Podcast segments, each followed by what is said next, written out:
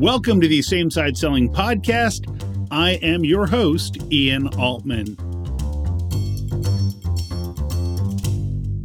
Welcome to the Same Side Selling Podcast. I am your host, Ian Altman. On this episode, what are the biggest mistakes that I see sales managers make when it comes to leading their teams? And this is not intended to be a rant. This is intended to be a compare and contrast. So I will share with you some things that I think are pitfalls that are common that people just don't know any better.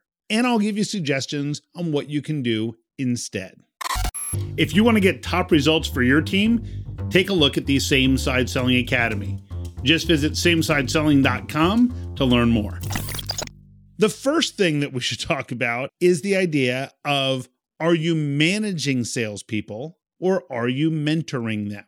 And what I mean by that is very often people in sales do really well and then they get promoted into sales management. No one necessarily tells them what you should be doing to manage effectively your team. So they say, well, you're now a sales manager. And you think, well, what do I do? And you probably just do the things that you saw other people do before, even if when you saw them as a salesperson, you hated them. So it's things like people trying to manage your activity. So they ask questions like, well, how many meetings did you have today? How many phone calls have you made? How many proposals have you sent out? And we start asking a whole bunch of questions that are tracking vanity metrics, if you will, not necessarily tracking results.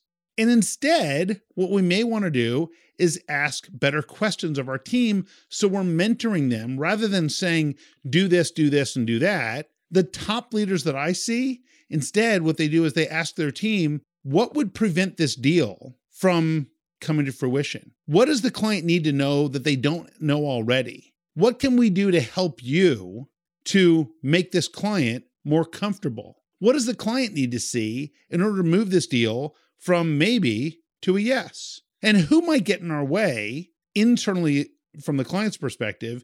And which competitors do you think we're most likely facing? See, these are questions that top salespeople will know the answers to. And if we consistently ask questions like that, we start to get pretty good information. So, that first area we want to avoid is that notion of instead of managing activity, we want to mentor behavior. So, we start asking questions like, what did the client say would happen if they don't solve this problem? What's the biggest problem the client's facing right now that they're looking for us to help with? How important is this compared to other things on their plate? We start asking questions that are in the same side quadrants. Chapter 4, page 76. It's the only page reference I know in the book, but it gets asked enough that people say, well, where are the same side quadrants? And it's covered on page 76 in the book. Asking those sorts of questions. Questions like, what did the client say they would measure or want to measure in terms of success for this project? How would we know whether or not we're successful?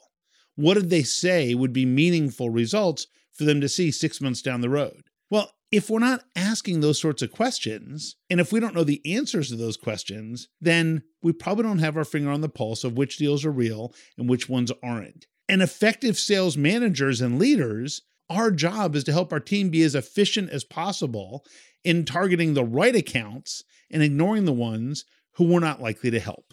The second trap that people fall into is in sales meetings. And for the clients I work with, there's a small number of clients I work with each quarter on how they're going to grow their business. One of the first things I do is say, let me sit in on one of your sales meetings. And invariably, what happens is, and this is especially true when people need a little bit of help, is the meeting sounds something like this. All right, so Sue, here are the three accounts that you have. Tell me what's the status, what's going on with this one? And it seems like a pretty innocent question to ask, but we're asking questions that should just be in our CRM. It should be in Salesforce. It should be in whatever tool we're using. And the idea is that let's not ask our team for information that should already be readily available elsewhere. And what managers sometimes have told me is, well, I don't have time to read through all this stuff. So I'll hold a two hour meeting with everybody and I go through each of the deals and ask them. And what I think to myself is this great. So you have a meeting with 20 people. You've now had 20 people spend two hours in a meeting because you didn't have the time to spend two hours to go through the information on your own, which would have freed up 20 times two hours, or roughly 40 hours of people's productivity time doing other things. Now, I'm not saying you shouldn't meet with people. Just don't ask them questions that you can already find out just by reading a sentence or two. You could even say to your team, look, what I'd like to know is for the top five deals you have going on, what's likely to happen in the next week on that opportunity? Where do you need our help? And what's the biggest risk that we need to fend off for that deal to happen? And just get a quick summary from people on that that you can get via email and now in the meeting, you can say, okay, so you said this is the biggest issue you're facing with this account. Yeah. How's that conversation going to go with the client? And now it gets back to this idea of managing, which we don't want to do, versus mentoring, which we do want to do. And then we can say, hey, let's role play that conversation. And you role play it. And as soon as you're done, you say, so what do people like about that approach? What are one or two ideas on what we can do or should do differently in that type of situation? And then what we're doing is we're working together to come up with better approaches and to practice so that our team is actually better prepared to deal with situations that can move the needle rather than just reporting back to us. The third trap that people fall into is once they start using a CRM, customer relationship management tool, or Salesforce automation, SFA, we like to use acronyms in our industry. Once they start using them, they start thinking, oh, we got to collect more data. And they tell their salespeople, look, I know we're tracking this deal on these opportunities. We also want you to track these three, maybe 400 additional data points. So when you reach out to the client, can you fill out all this additional information also? It's not the job of sales. And it's not a matter of saying, oh, it's not our job. Instead, what we want to realize is that if you want people to use your CRM, you have to make it so that it's not a miserable experience.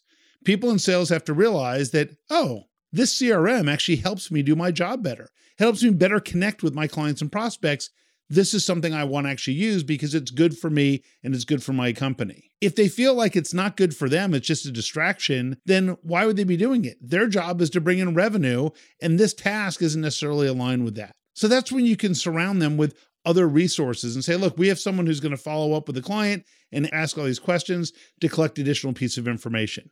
Totally fine but we want to make sure that we're not asking people to do additional data entry for us under the guise of, oh, this is important for sales to do. Because it's not the most important thing. And the reality is that you want your team focused on the things that are most important that can move the needle quickly for their opportunities. Remember that any of these traps that people fall into, it's just stuff that you were taught from somebody else. So it's totally okay.